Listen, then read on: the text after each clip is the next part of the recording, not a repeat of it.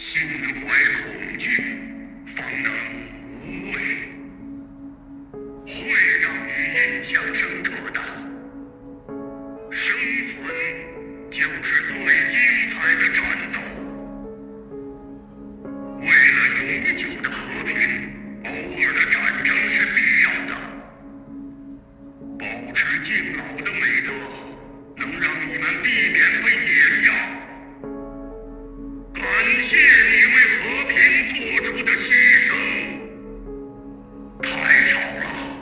需要一点和平。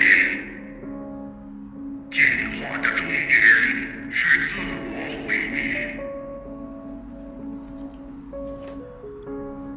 王者荣耀英雄故事墨子。上古时代创造了极为辉煌的文明，其中最伟大的发明之一便是机关术。但随着上古时代的终结，机关术的奥秘也逐渐隐灭。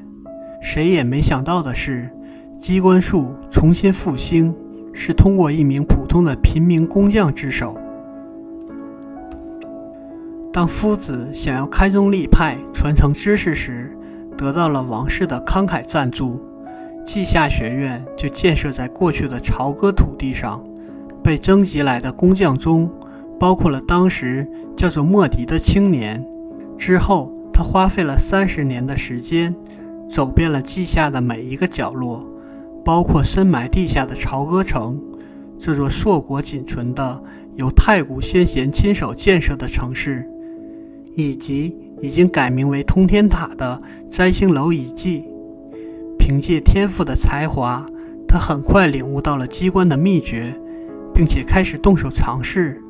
借助他改良的机关机械，稷下建造起了供各地精英拜师学艺、切磋技艺的大量设施，包括著名的墨家机关道。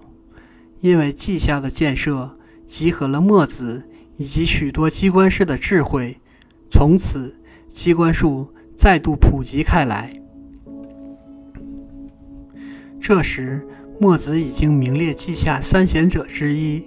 接下来，他完成了人生中最伟大的功绩——建造长安城。这座位于大陆中心的繁华城市，凝结了他全部心血和智慧，被称为上古文明终结后最大的奇迹。长安绝顶的雄姿，被诗人们所歌咏，为异国所向往，甚至超越了过去朝歌的盛状。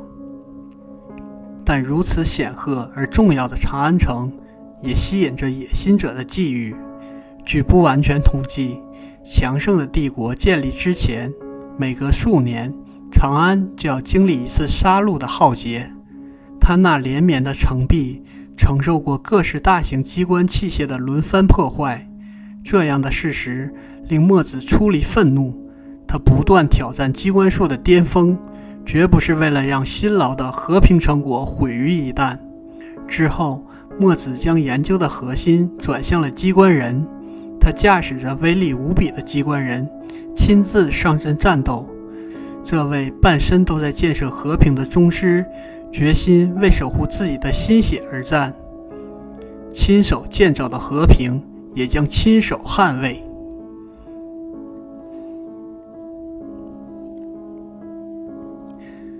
历史上的墨子，墨子名狄，春秋战国之际的思想家，墨家的创始人。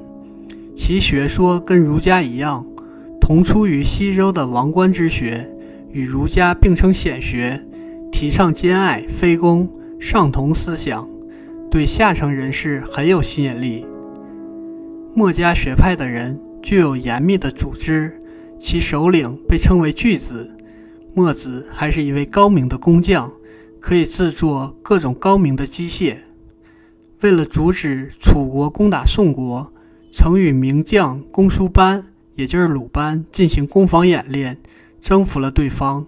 由于墨子的门徒有严密的组织，好打抱不平，行侠仗义，也被认为是后世侠客的始祖。